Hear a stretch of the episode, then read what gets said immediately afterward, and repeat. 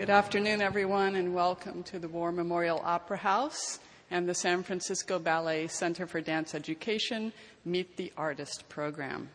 I'm Cheryl Osola, a writer for San Francisco Ballet and editor-in-chief of Dance Studio Life magazine.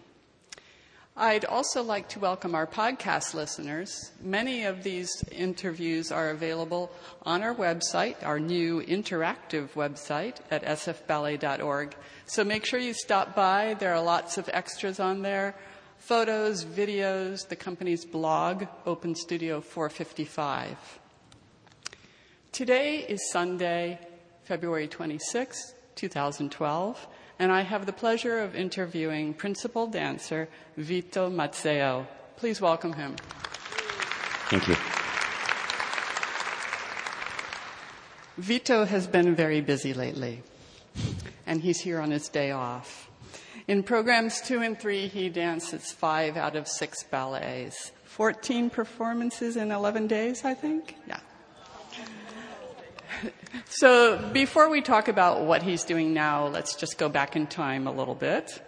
And Vito was born in, uh, let's see if I get this right, Vivo, Vibo Valentia, which is in the Calabria region of southern Italy, in the toe of the boot. And he trained at La Scala Ballet School, which is associated with the famous La Scala Opera House in Milan. And then he danced with uh, the Royal Ballet from two thousand five to two thousand eight, then Rome Opera Ballet, and joined San Francisco Ballet as a soloist in two thousand ten. That same year, he was awarded, uh, oh, that's not a good phrase, awarded two awards for his artistry. Um, the Premio Positano Leonid Massine Award for Best Italian Dancer, and the Danza and Danza Award for Best Dancer of the Year.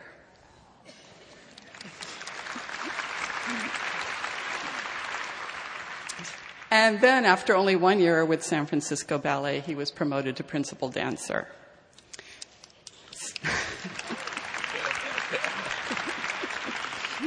So, Vito, why don't you tell us what got you interested in ballet and how you ended up training at La Scala? Um, so, good morning, everybody. Good afternoon, actually.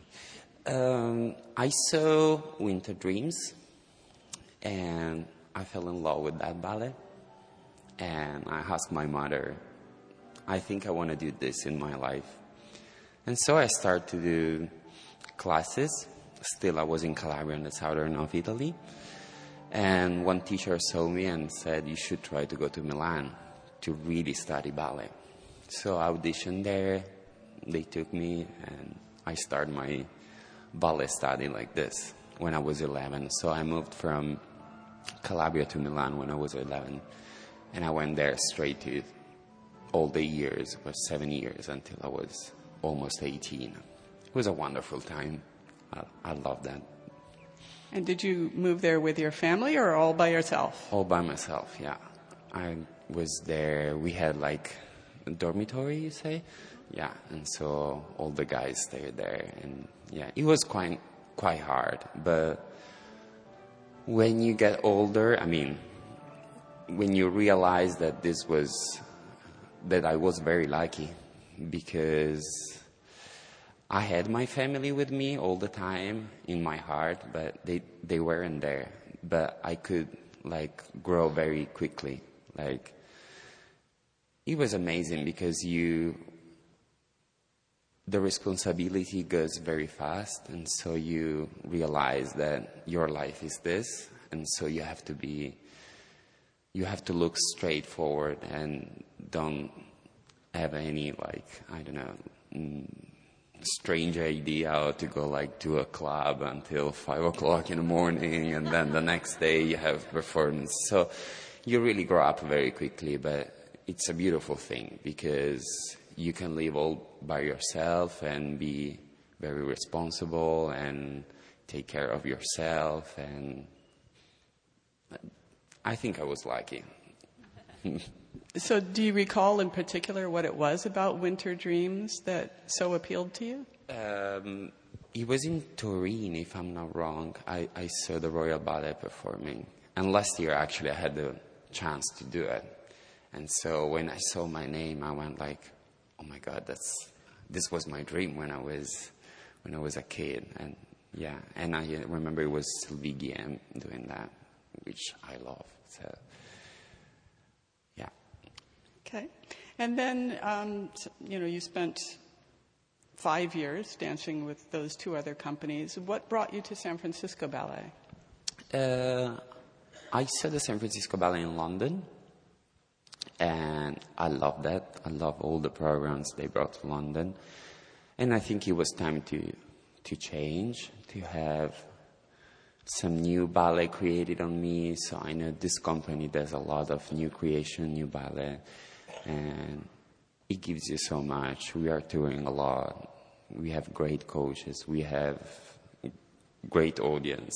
So I want to just to, to change and to see where I can go, how I can work with other choreographers, how I can, I don't know, just it's just to change kind of repertoire. I was uh, doing the same thing over and over, so I said I need to change. If I want to have a great career, if I want to have more international career, I need to, to change. Yeah, that, I, I mean, you, you had a fairly varied rep in your other companies, think Balanchine, uh, Nijinska, uh, yeah. Macmillan, but San Francisco's rep, as you say, is extremely diverse. So how yeah. was that transition for you? It was amazing, especially first year, because I started with two ballet that I really knew, uh, Winter Dreams and Chroma, because I was in the original second cast in the Royal Ballet, Chroma. And so I started with these two things, and I could like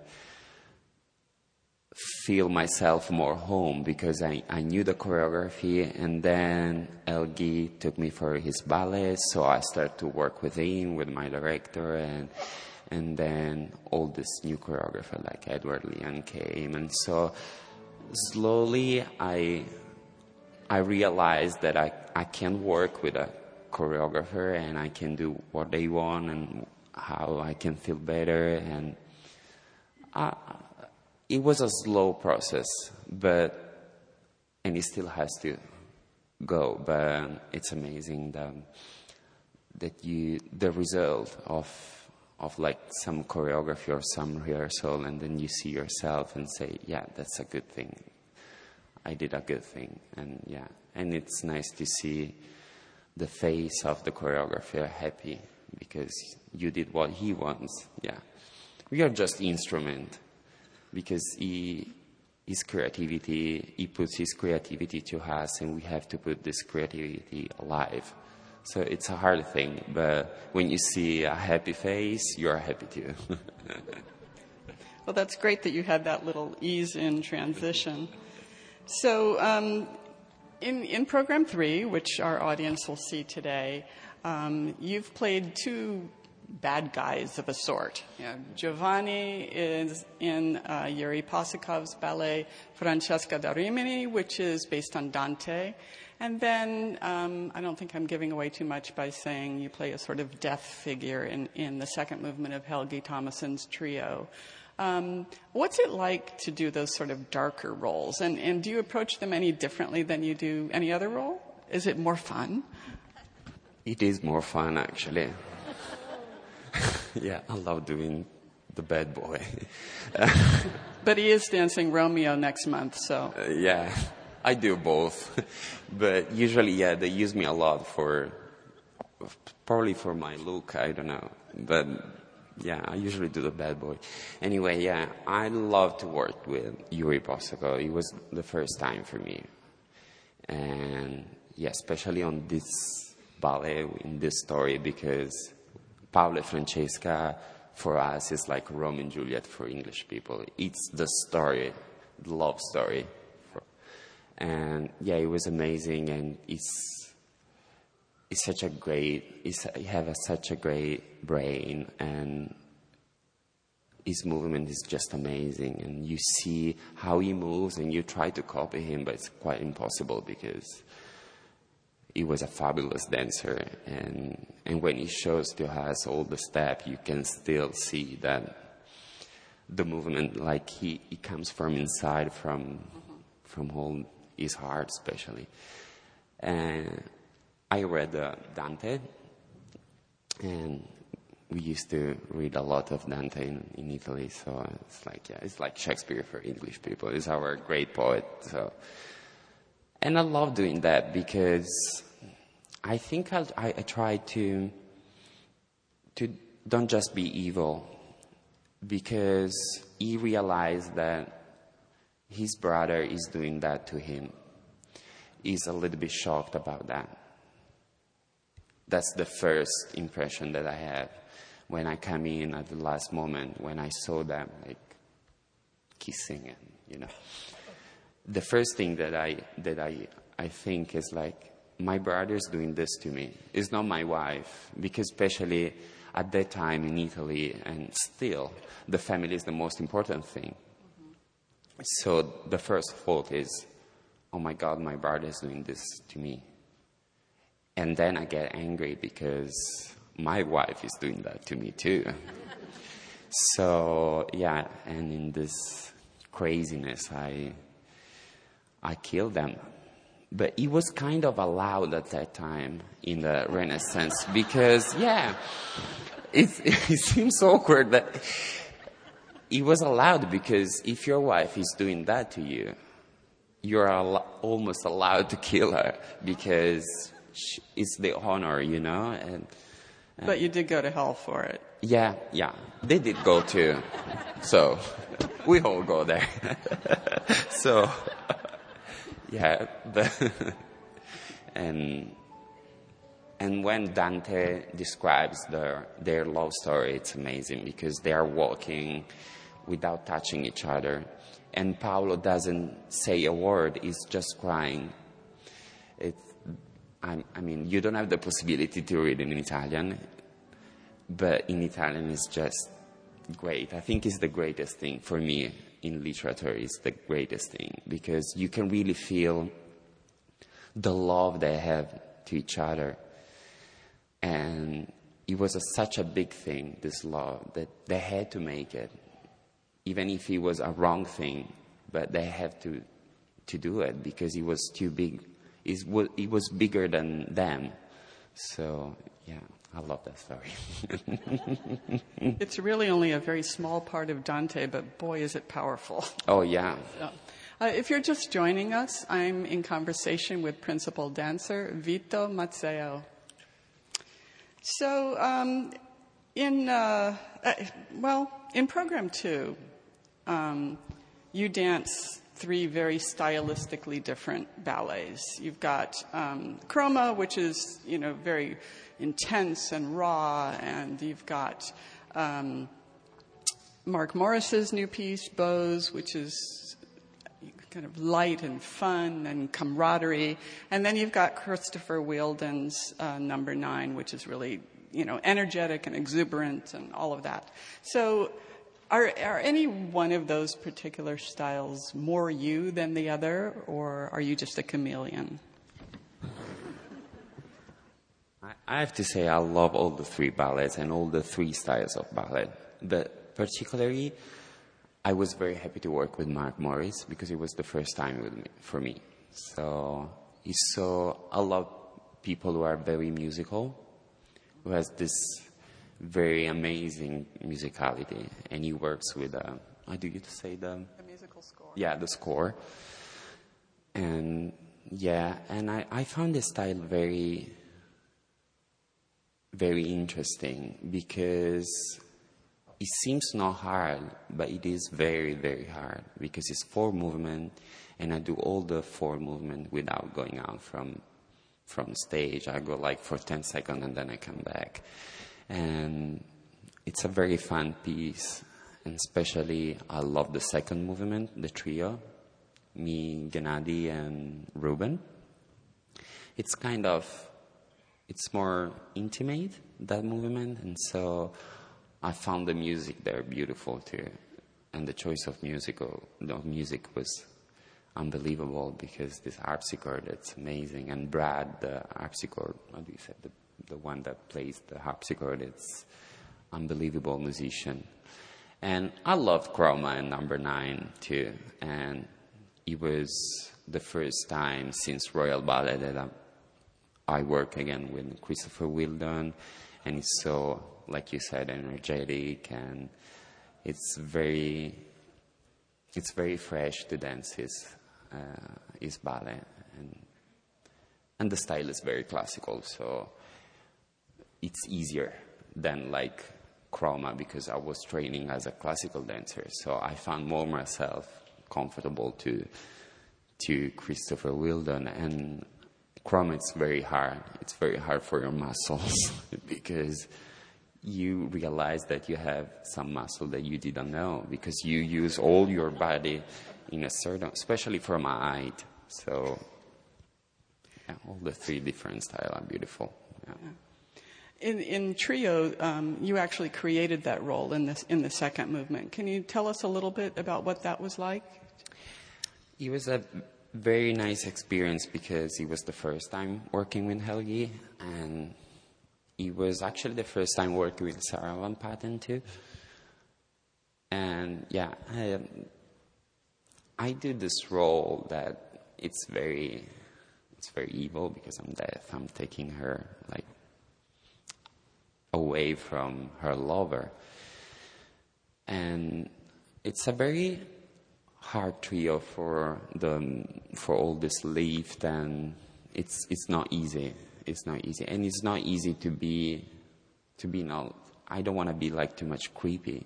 I want to be like it's a death, it's a figure of death, but I'm still like a human being. So you're kind of a loving death, really. Yeah, yeah.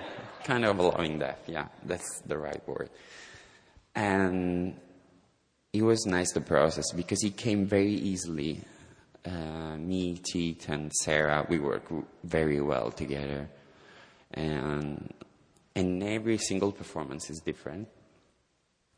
Uh, but they are usually all different, the performance. But this one, in this particular case, it's very, very different, because every day there is something, there is some... Um, side that is different, there is some like port de bras that is different, that it means something else. And so it's very nice to dance this trio because you feel something that you didn't know before, so you add like little details every day, that and this helps a lot for the for the ballet, because every day is getting better and better, and the audience loved that second movement. So yeah. So um, just as an artist, um, I guess, you know, I'm, I'm just curious about what drives you. And that sounds like a rather obvious question. I mean, what drives you? You're a dancer. Um, but how much of it is about performing? How much is it about the process and your own growth um, over time, and or a combination or something else? Um. I love the process of ballet now. I mean, I love performing. That's, you know, every every dancer, I think, loves to perform. Not everybody. Everybody are very scared to perform. I'm I'm not this kind of dancer. I'm very, like, easy, and I just want to perform. I don't get nervous at all. So, yeah, no, I'm very, like, easy. But since I joined here in San Francisco Ballet, we have this three, four months at the beginning of the season, from July to October, November, that we rehearsal the ballet, and I love that. I used to don't like a lot rehearsal. I used to like do like a week of rehearsal, and then I wanted to, to do the ballet. But now it's amazing because you go in the studio and you think, now I have to find something else. I have to add more. And so the process is becoming very... a very nice experience, because uh, it makes you grow quickly, because you realize more in the studio, because you have more time, you can think about what to do, you can think about your character, you can think about your technique. So yeah, I love the process now more than performing almost. Yeah, because it's it's something that, that some, some dancer doesn't, but now I'm starting to to like realize that the process is very, very important. And the more you rehearse, the more you think about your role, even if you're not in the ballet studio. Now I'm reading Romeo and Juliet again, and I'm watching other videos. I'm trying to, it's not like copy. It's more about like, oh, I like the kind of hair is, is, is having, or I like this port de bras, or it, you have to like see other people as well doing Romeo and Juliet or something else. I'm, I'm talking about Romeo and Juliet now. And, and you can add this port de bras or whatever to your feeling, to your uh, movement. And so I think this is something that we all dancers should do it, because watching other people is one of the most important things. Yeah, and you have actually more opportunity here to do that than a lot, a lot of companies, because of the schedule here in the Opera House. As Vito said, the rehearsal period takes place in the summer and fall, and then there's a break. Um, and um, and then they come back to these ballets in, in the spring before they open. So so you actually have a long, a lot of different opportunities to do exactly what you're yeah. talking about. Yeah, so. Especially with the story ballet, which is the hardest one, because you have to make your own thing. It's not like, yes, you read Romeo and Juliet, you understand the story, you understand the character, but then you have to put in yourself. You have to do what you feel. If oh, I always think, if I was Romeo, what I will do here, what I will think here. And so I think that's the most important thing and the most beautiful thing of this art, because we can perform and still be ourselves. Well, I'm going to turn this over to all of you out there. So if anybody has a question for Vito, please raise your hand. Yes, right here. Uh, the question is, are there any other dancers in your family? No. No, I'm the only one. I mean, my little sister wants to do that. She said she wants to do Giselle. She just wants to study ballet because she wants to do Giselle, the medicine. And I said, okay, it's a long way. I mean, it's eight years just to do the medicine is a lot. But if you want to do it, it's fine. I like that. Anyone else? Let's see. Yes. Where did you learn your excellent English? It's not excellent, but anyway, yeah, when I was in London, I first came to London in two thousand five, straight after the school, and I couldn't say hi. And it was the first three months, it was terrible. But yeah. And then you have to start, because otherwise you'll be alone for the rest of your life, especially if you want to have like international career, you have to speak English a little bit. But mine is not great. Yes.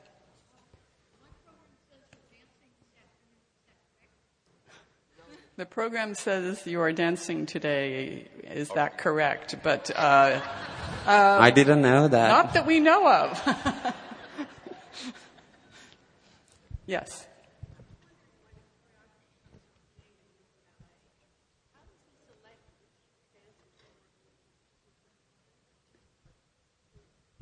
How do visiting choreographers choose which dancers they will use in their ballet?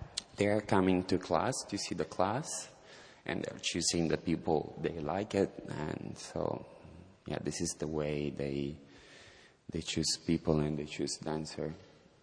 They see us in class, and then they decide which dancer it's, can be great for his choreography. So, yeah, it's just taste. Yes.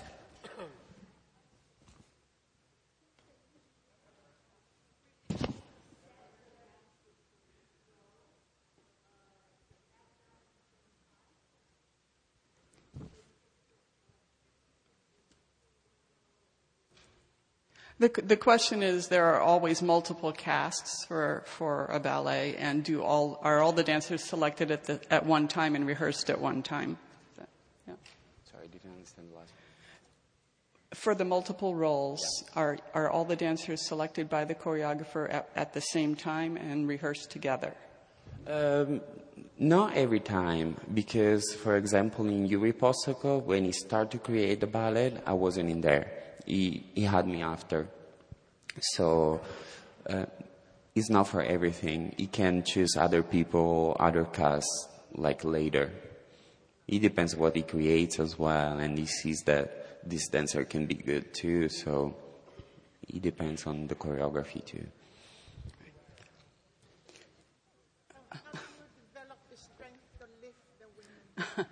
How do you develop the strength to lift the women? I'm very lucky because I'm not very, like, muscle, but um, I just have the strength to to lift them. And, yeah, I mean, you rehearse every day, so you get used to it. Maybe the first two, three rehearsals, so you're out of breath, but then it's going to be fine. No weight training? Uh, sometimes, not in this period, because otherwise I'd be dead. No, we don't want you to be dead. Is it very difficult to adjust from, say, the stage to the Covent Garden to Milan? Was it very difficult to adjust from the stage at Covent Garden to Milan? The only thing that I found very hard, I, I was in Rome in July to dance Swan Lake, because of the one hundred fifty years anniversary of Italy as a nation, and they invite me to do Swan Lake. And there the stage is rake. So that's the only problem. And we had this rake stage. I did a performance there, and then I did a performance in an open air in the Baths of Caracalla. There is fourteen thousand people watching you. It's amazing. Uh, and the stage is wood. It's not... The, the um, how do you say, I don't know, the floor, the, the normal mar- floor. Marley, yeah. Vinyl floor, yeah. And so this was even harder because we are we are used to working on different floors. So, but this was flat, so it was better because the rake stage is just very, very hard. Raked stages are not seen in the U S, but they're not uncommon in Europe, and that means that the floor is actually angled, tilting down toward the audience a little bit. So obviously that throws your whole center of balance off and does weird things to your ankles. Yeah, yeah, you have to get used to it. And the first week you have to go very slowly because otherwise your back, your ankles, knees as well. It's very dangerous for the body if you don't used to it. Then you adjust yourself after a week, but yeah. Okay, well, we are out of time, but I wanted to thank you all again for coming, and thank you again to our guest, Vito. Thank you so much.